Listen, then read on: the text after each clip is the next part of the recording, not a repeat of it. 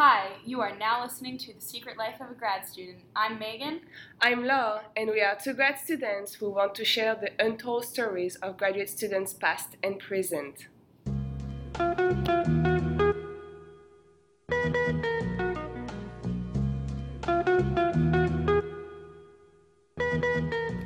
Hey everyone, this is Megan here, and welcome to the show. I'm here with Sergey Boyarsky to talk about life balance. Hi, everybody. I'm uh, Sergey Boyarsky, and uh, I went to grad school at UC Berkeley, uh, Department of Bioengineering, 2009 to, to about 2015 or so. And right now I work as a research scientist at a company called Atraca. Cool. How did you become interested in science, and were there any early influences for you? I think since I was pretty young, I was definitely steering myself towards like the more technical things in school. I've always really liked math. It seemed like really fun. We like doing puzzles and things like that. Uh, I actually didn't like science for a long time. I was like, oh, you know, math is, is really the way to go until about high school where um, can i can i ask you what you didn't like about science uh, i didn't get it at first i didn't i didn't i think like most people, the what I was learning in science isn't what science actually is, right? Because the doing the scientific method is very different than learning the facts thrown at you.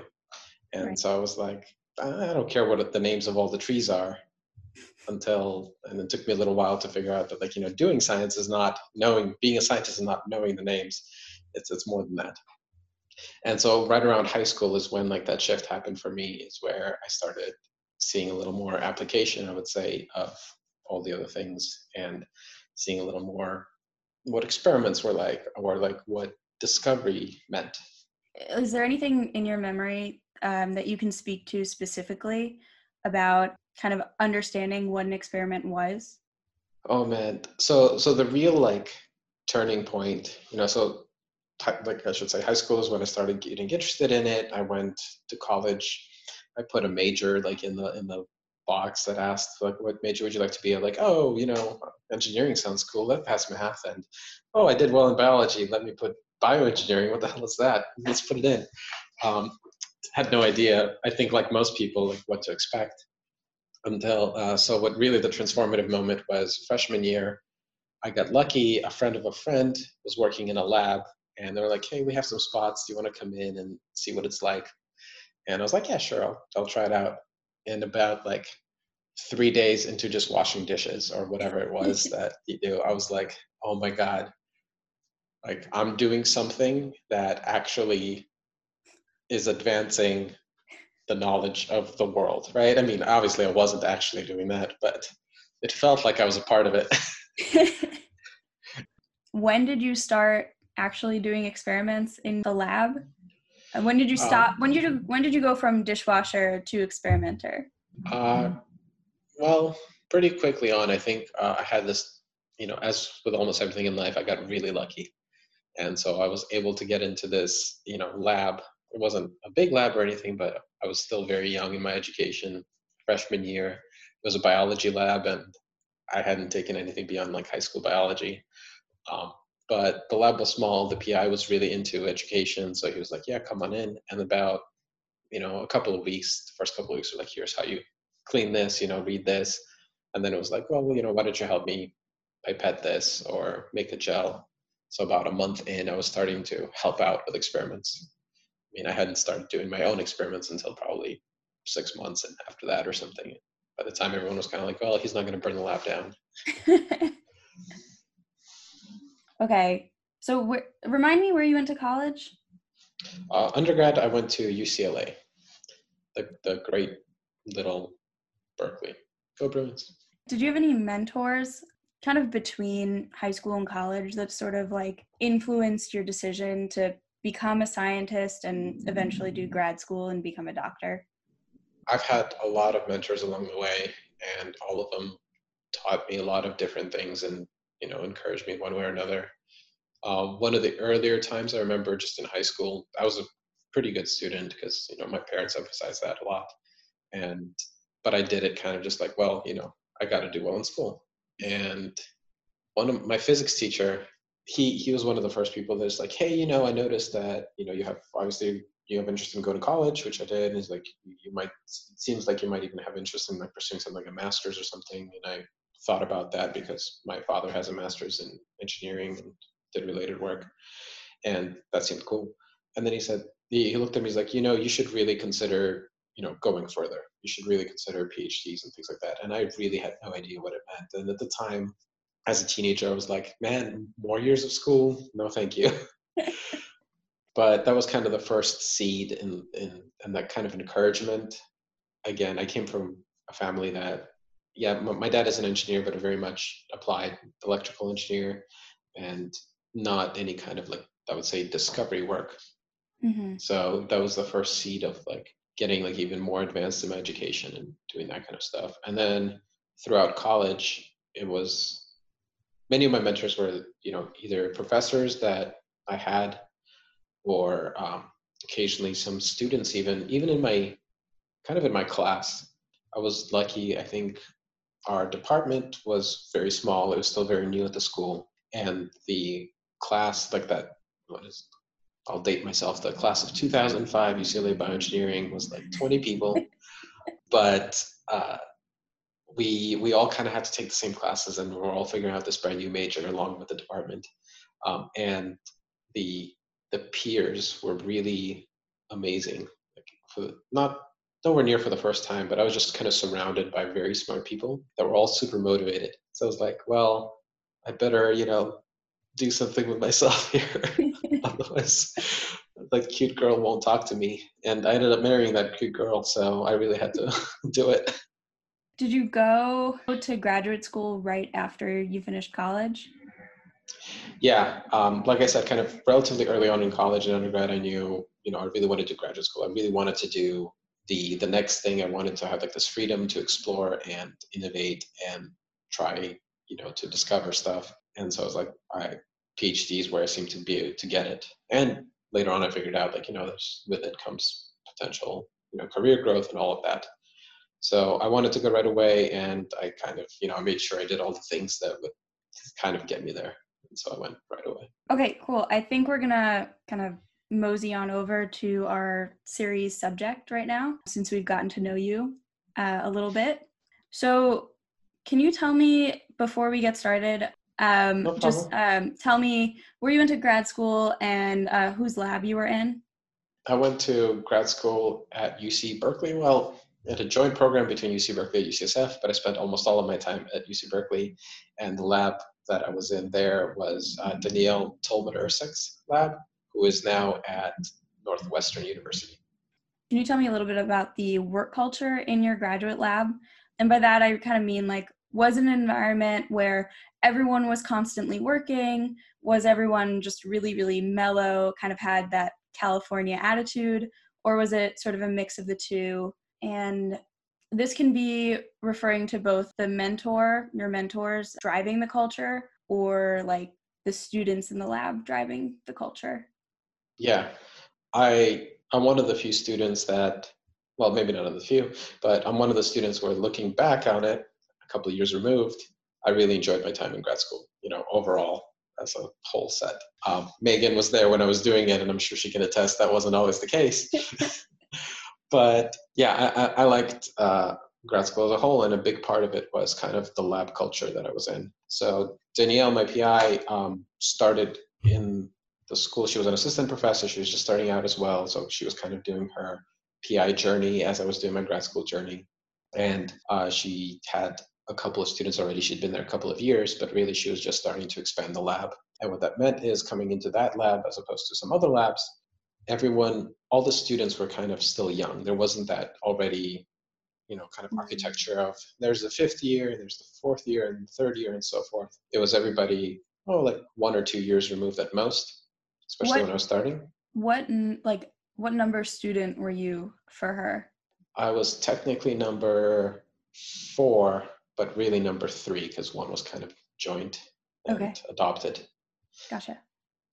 Yeah. Okay, keep going yeah, and uh, and Danielle was also really. I think she's someone who spent a good deal of time thinking about this before starting her lab about what kind of culture she wanted and how she wanted to do it, which I appreciate a lot, and I even I, I, even figured this out as I was doing my PhD. Like I appreciated it even back then. Is that she she made sure that at least with the first set of a good number of students, that everybody meshed, everybody worked together, and the culture kind of worked out for everybody.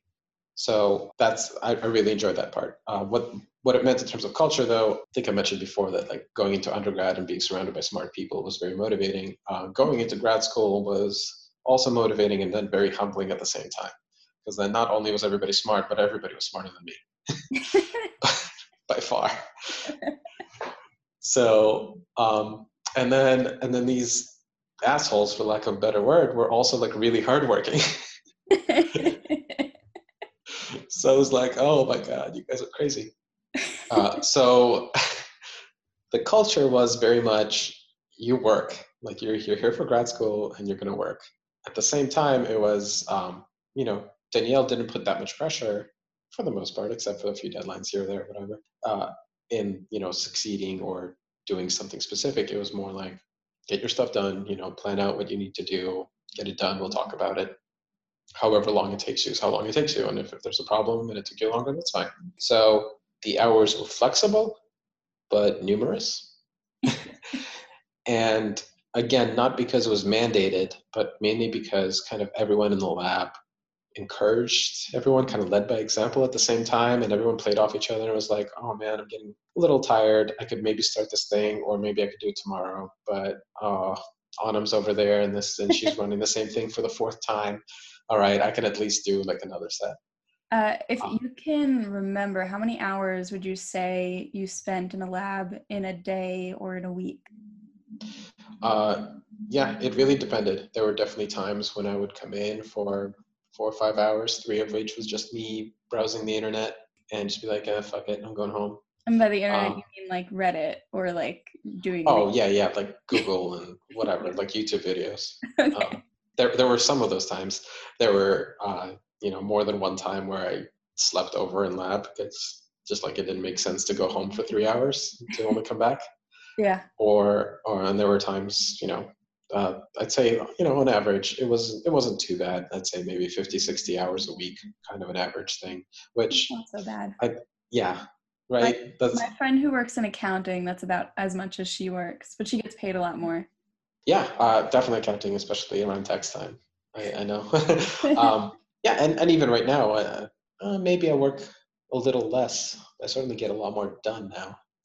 but but yeah, there there are many many times where I'd come in, you know, I, I like to wake up early, or sorry, late, the cool. opposite of early. So like I'd come in at like nine to 10, but I'd stick around till nine, 10 or later. Gotcha. But kind of the other side, as I was mentioning of the lab, of everyone kind of being on the same page, everyone being, for the most part, getting along with everybody else, we would often, you know, come seven o'clock, be like, hey, whoever's in the lab, you guys want to grab dinner, do that. Some people would go home. Some people would come back to the lab. Um, so it was it didn't feel like horrible to be in lab. Just kind of stayed with your friends, and after 9 p.m., the metal music came on, and, and it was a party. Uh, no, it never was a party. it was always dread by petting, but uh, but a, uh, a, little bit better. Um, okay, uh, next question. If you can remember it, what was the most stressful experience you encountered while you were in grad school? Yeah, the hardest thing for me, and I also don't love this story because because it was my fault and I feel like an idiot. That's the best. Um, no, it's not even like embarrassing. It was like, oh man, Sergey, like what were you doing, you child? Um, after like I didn't take my rotations as seriously as I should have. I thought you know, like I'll do rotations, I'll pick a lab, and and it'll be fine. And I, I really don't think like I put as much effort as I should have in terms of researching availability, making sure that that was available in any lab that I rotated in. Also being like on top of asking the professors like, hey, can I join your lab? Mm-hmm. Kind of waited until too late. And come end of first year, I didn't really want to join the first lab I rotated in. It was a little too big for me, a little too diverse. Um, the second lab that I rotated in had no spots, no money really for students. And the third lab, the PI kind of promised two other people the spots before I asked. And then he was like, mm, look, I can't handle three students this year. And so I was like, oh, so I don't have any labs I can join. What happens then? I don't know. That was pretty scary. Luckily, there's infrastructure in place. The the professors that I rotated with, they were they were good. Like they were like, hey, let me help you out. Uh, they put me in touch with Danielle, who was outside of my department, and I didn't really know much about her. And then I went to her lab and got again. This is one of those times. I think this happens a lot. Like you just get lucky, right? Right. Sometimes you get unlucky, and sometimes you just get lucky. And I got lucky in that that fourth lab. You know, you're supposed to do three rotations. I'm on my fourth. Better get some money because they're gonna stop paying me. And um, the lab was perfect and the PI was perfect for what I needed. And and she was like, "Hey, you're a good fit," and I was like, "Oh, thank God." Uh, but that that time between finding the lab and, and certainly like you know just kind of being out of options and really for the first time coming to like this realization that there's a chance that grad school will not be the thing I'm doing for the next four or five years, which is, you know, before coming in, I thought like, okay, that's pretty settled. I got accepted. I'm doing this. I'm, I'm good that was very stressful. Mm-hmm. Uh, there were other stressful times. Studying for quals was stressful. Writing my thesis was stressful. Finding out that uh, a paper was a, a journal article that my PI signed me up for was due a month before she thought it was due. Oh, oh my God! Can you tell me a little bit about that?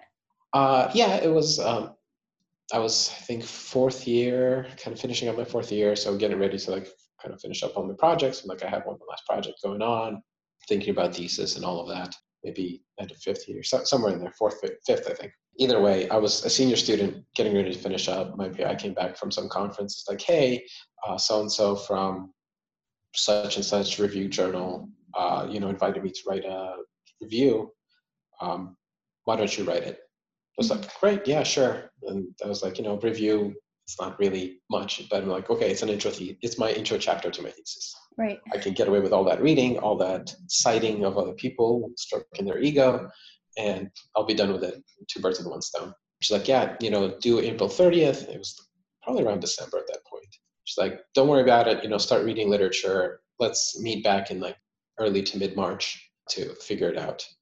Yeah. I was like, okay, sure. So, you know, the first two weeks I did a lit search, put it into my folder of like papers to read. Didn't touch it for two months. Uh, kind of came back. It's like, okay, now it's time to do some more serious work. Start to do an outline. Kind of figured everything around. Like, okay, um, meet with my PI uh, early March. Thinking again, it's due at the end of April. Uh, the day before we're supposed to meet to talk about it, I go and I find I go online and like, okay, what are the requirements for this specific journal, right? And I look at all the requirements and like they're like if the issue is coming out at this point this is when you need to submit your articles by. And i knew when the issue is supposed to come out and i go let me do my math here. Let's see one two months. Well that's not april that's march 30th huh. So okay fine. Well nah that's got to be april. This is just the general guideline. I go to meet my pi and she tell and i like hey you know i looked at the website and, she, and they say that to do it a little later or, or sorry, it's due a little earlier. And she's like, oh, are you sure? No, it's probably not right. And she's like, let me check my email. And then she checks her email, looks at me, it's like, yeah, it's due March 30th. Oh my God. so I was like, okay, so you tell me I need to, you know, write this review in one month instead of two. And, you know, I have all these other things that, you know, I've, I've kind of planned my time out so that I was, I was already going to procrastinate and two months was like my deadline for procrastinating. So that was a very hastily re- written review article. Okay. So we've covered your stressful experiences and yep, why yep. grad school is stressful and maybe like the need for a, an outside hobby. So what was your outside hobby in grad school and how did you find it or how did it find you? Yeah, I had a couple of what I'd consider kind of hobbies they've morphed over time. One was kind of gaming, which oh god, it's like oh okay, everybody plays video games, especially you know some twenty something year old guy. Uh, but it transitioned, and I'll, I'll kind of I think I'll talk about that story as a whole because it was an interesting transition for me.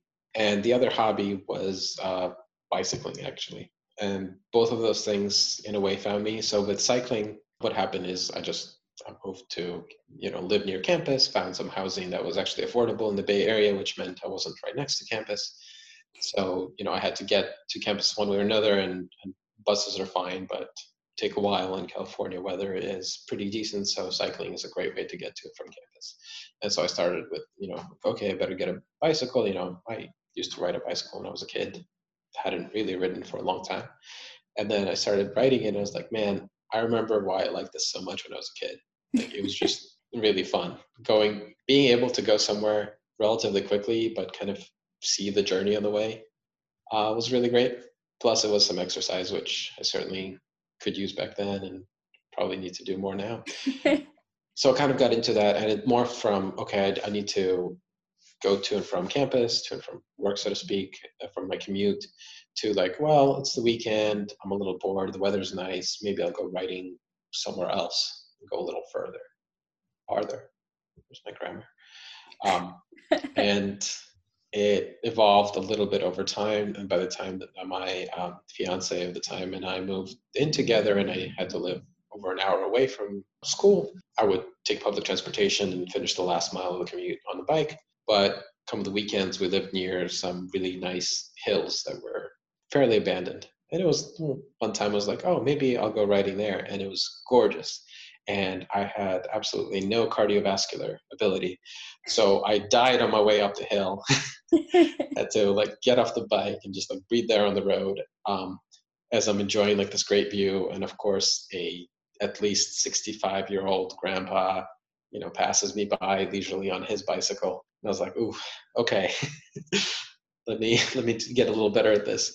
But um, that was kind of my alone time it was a really great way uh, to see what I otherwise would not see, either by walking or driving. In California, which can be very, very pretty. And it was also a great chance for me to, like, you know, like I said, get some exercise in, but just be by myself with just easy, either easily attainable goals, like I'm going to go this fast in this stretch, or I'm going to go climb that hill, or, you know, see this road, or whatever it is, and just do it and nothing else going on and you know when you're out of breath and you're panting and you're like okay just got to get up the next hill you're not thinking about work. You're just thinking about right leg left leg right leg left leg. Um, right? And then you're just like okay just a little more just a little more breathe and that kind of stuff. And it was very clarifying so that by the time i would come back from my ride even if i was tired i, I felt like i took a nap or just felt it felt easy and I was like, okay, let me go back to work now. And you know, as as with all things, that clarifying feeling just like opens up new avenues of thinking, new ideas, just lets you really look at things from a different perspective, even if you weren't actively thinking about it. Can you tell me a little bit about the gaming? Yeah, the gaming um, I always enjoyed, and uh, this is where my roommates were really kind of responsible for making a deviant out of me. um, at first, it started out, you know, with just a little bit of video gaming, and then it went into Friday night board gaming, and then pretty soon I was doing hardcore gaming on a tabletop. What is uh, hardcore gaming? The, the kind of things I had to do to get my fix.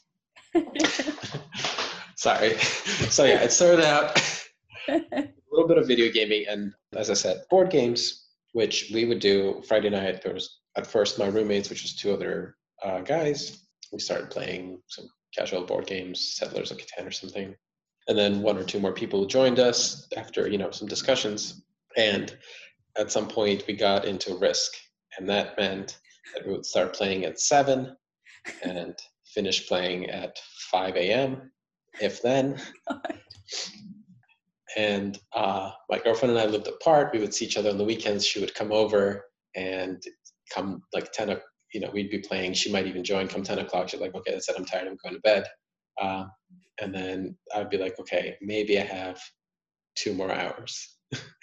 and two more hours would turn into four hours. Um, and yeah. I'm going to ask you one of my delayed questions now because I think mm-hmm. that it might be relevant. Did the lack of sleep from playing Risk until 10 a.m. ever negatively affect your grad work? Absolutely yeah. can you tell me about if you remember anything? Can you tell me about a specific time that it did? Um, well, like I said, my my hours were somewhat flexible, so there were definitely times. I mean, I was just not quite as good at time management. I was also in my early 20s, which meant that I could stay up all night and be functional the next day, um, which stops being the case. but yeah, I think a lot of it translated into just, you know, I was like, I'm having fun, I'll keep doing this. And then I only get a couple hours of sleep. And then the next day I was somewhat groggy and tried to not have class or meetings before 10 a.m. But there was definitely some classes I may have missed. And probably what's even worse, there are probably some lectures where I was a TA and probably sh- I, I wasn't the one lecturing, but I should have probably been present that I missed. and and and these were classes that I, yeah i really should have been there. But i had a lot of fun and at the end of the day again looking back at it a couple years later hopefully none of my students are like oh man that's why he was such a bad ta but um, well one of my students now plays uh, d&d with me so that's fine. Which is yeah which is what those board games turned into. Is that on another team? No it's mark. Wait. oh it's mark Oh, okay. Full disclosure, Sergey and I played D&D together. That's how we know each other. So can you tell me a little bit about how you got into D&D? Yeah, so this is a fun story. So it started with uh, that one roommate that started bringing up board games, and he was on the fencing team at UC Berkeley, and somewhat creepily really liked to hang out with all the undergrads, which included Megan at the time. Um, and they decided i'm not sure how but they all decided to try playing d&d and Wait, side note i'm not going to deny that it was creepy. Wow. Um, so um, they were playing and a couple of the sessions they had at our house because we had some space in the in the kitchen or the kitchen. some yeah it was the kitchen i think yeah. We had a big table and uh, so they came over to play. And I had only heard of Dungeons and Dragons through, I think, yeah, just media in general, but more like sitcom media as a quick passing thing that's really funny to make fun of nerds for. Oh wait, Sergey, can you explain what D and D is? I sure can, Megan. cool. um, give me, uh, yeah. So, what is uh, Dungeons and Dragons? Dungeons and Dragons is a tabletop role playing game I feel like it's a very big community, so my definition or explanation might not do it justice. But really, what it means is that people get together with a rough set of rules and play out sort of a fantasy of one sort or another. This this is starting to sound like an adult game. It's not. Although I guess it could be. It's not a, when I play it. um, but a, a group of like-minded individuals with constant consent get together um, and play mostly just characters that they create or anybody that they, they, they sort of inhabit the person and, and play as them in a world. And one of the people at the table is called the dungeon master or the game master who helps create and shape the rest of the world. So the game is played through interaction between the players and the game master, where the game master describes something happening in the world. The players describe how their characters uh, react or act to what is happening, um, what they want to do, how they want to do it. And there's a set of rules that helps you decide how that happens in game mechanically, usually by virtue of a die roll to create some kind of probability of this is successful or unsuccessful.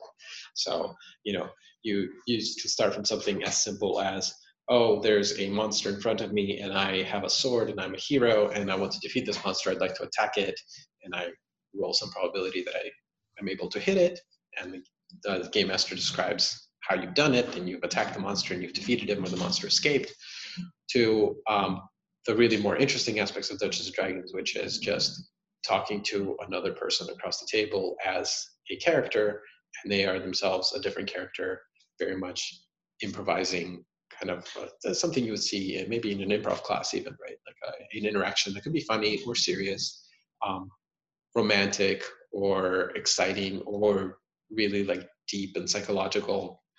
You, you can you can make it whatever you want it to be. So that's the appeal Dungeons and Dragons. I'm really jumping ahead of how I feel about it now, uh, which is that, yeah. Wait, wait, side side question. What was your favorite character? Do you know what's funny? My favorite character is still my first character, which is not the type of character I would play right now. but I think is my favorite character because of how of my characters because of how he made me feel like discovering the game. And so um, I started out with this approach of like, hey, I'm gonna be a dark hero that is gonna just like be a badass and beat everybody. And the very first session, I don't know if Megan remembers, I said like, oh yeah, you know, I'm playing a game. I'm gonna attack this person, and maybe I think I, I killed somebody that I thought it was okay to kill, and everybody else at the table was like, whoa, you just hurt this human being. Um, I think they were human, uh, and I was like, oh, this is different. and, and that exploration of just like what it meant to really have a very open experience, a, a very open way of role playing. Yeah, like that exploration with my character. So that's why I really like that character because the character changed and definitely how I, you know, reacted and played D and D changed, and, and then that was really exciting for me. Cool. Let's rewind a little bit. I, I think I mm-hmm. distracted you. You were uh, in the middle of a thought, if you can remember it. I think I was describing Dungeons and Dragons in 55 minutes or less. so I think that's that's about the, the premise of Dungeons and Dragons. Really, at the end of the day, it's a kind of a choose your own adventure novel where everybody at the table is the author. Okay. So I think earlier we were talking about how D&D found you. Do you want to just continue that yeah. story? Yes. So um, my roommate invited his friends who were all playing together uh, to come play and they hung around at our kitchen table and i came out of my room and i listened to them play for a little while. And uh, it was very new and i was like oh this is kind of interesting. I had always enjoyed reading fantasy and this was a fantasy type story. And they were all laughing very hard. They were all staying up till 2 a.m so it must be at least as interesting as risk. And I, I was like oh you know I'd like to like figure out kind of what's going on, um, but I didn't want to interrupt the play. So I asked my roommate later, and he's like, "Here, here's you know four books of rules." which, for those of you that play, this was back in 3.5 days, so four books meant that it was about three quarters of a percent of all the rules out there. But uh, I was like, "Oh, okay, that that's a lot." And then he was like, "Well, why don't you just join us?" Which I think he asked me. He told me to join before he even asked the rest of the group if it was okay. I think that's right. Yeah, luckily they they were like, "What? Oh, okay, sure." Well, they couldn't do anything. It was kind of my house too, so you know, if they want the table. uh, so that's how D and D really found me. It, it showed up in my home, and I saw it happening, and I was I wanted to give it a little try. So I feel like you've already answered this for your cycling, um, but mm-hmm. is there any point in time where D and D positively affected your grad work? or gaming in general positively affected your grad work? I'll be entirely honest, probably not positively. you know, it was a time sink, which I do not regret by any means. It was it was kind of that the other thing to do. I think that the main appeal of kind of all hobbies in grad school is that grad school, if you let it, can be almost all consuming. There's never a time when work is finished there's always more work to do. There's never a time where you don't feel pressure to keep going, whether it's internal or external. Never a time when you like feel like, oh man, I'm, I'm not good enough for this. I, I can't make it. And so it provided, and with D&D a little more differently than uh, cycling in that it provided a social circle for me to get away from that, to, you know, find people that I could interact with that weren't necessarily all scientists. They weren't all in grad school, that, which is hard to do, I think, if you're spending 60, 70 hours uh, a week in lab and the other 40 hours sleeping because you don't get enough sleep. So that that's that's what it kind of did for me, and it helped me adjust myself, both like creating circumstances to be social with others, and also just a, a way to escape everything that is grad school. I think that's going to be the episode title a way to escape everything that is grad school? Yeah. Would you like me to say it more in, in different ways? Should we do a couple no, takes? No, no, I think escape everything that is grad school. this summer. As you can tell, five or whatever, however many years of D and D, and I still can't do voices very well. Uh, you're okay. You're better than me. I think your accents are really on point. They I, the issue with my accents is they shift from Russian to Southern and then to nothing. well, that's fine. That's just your character. They're a Southern Russian nothingness. Yeah. Okay. Uh, one more question, and then uh, we can wrap up. So, since graduating, are you still actively participating in either of your hobbies? Yes, as Megan can attest, definitely we still play D&D. It's still mostly the same group that I started with and she played with. There've been shifts, people have moved in, people have moved out. We meet very irregularly now because people have lives and we're probably as much as 40 miles apart from each other but that's still very much a part of my life. Cycling to a different extent yes kind of on and off as i've moved and had opportunities to do it and had places where it was a bit harder but yes both of those things definitely stayed with me and i'm really happy to keep doing them and i'm really happy that i got a chance to explore them in grad school because the other side of grad school is aside from everything that it is all encompassing is that there's actually not that much else at least in my case definitely not for everybody but in my case there wasn't that much else that was going on. I had just enough money to get by but not so much money that i could do other things so there wasn't much to do. There was just school and work and you could do as much or as little of it in a way as you wanted, you know, within reason. So it left me with kind of time to explore new things and then figure stuff out. And so I'm glad that the things I figured out stayed with me. Cool. All right, I'm gonna stop recording. Thank you. Great. Well, thank you for having me. Thanks for listening to our ongoing series on life balance. Next week, we interview Andrila Mukhopadhyay, who tells her grad story through the lens of her side passion for art. Special thanks to Sam Crow for editing this episode, and thanks, of course, to our listeners who continue to support this podcast. If you like listening to us and the stories we tell, share us with your friends and send some love to us on Twitter at Science Barbie.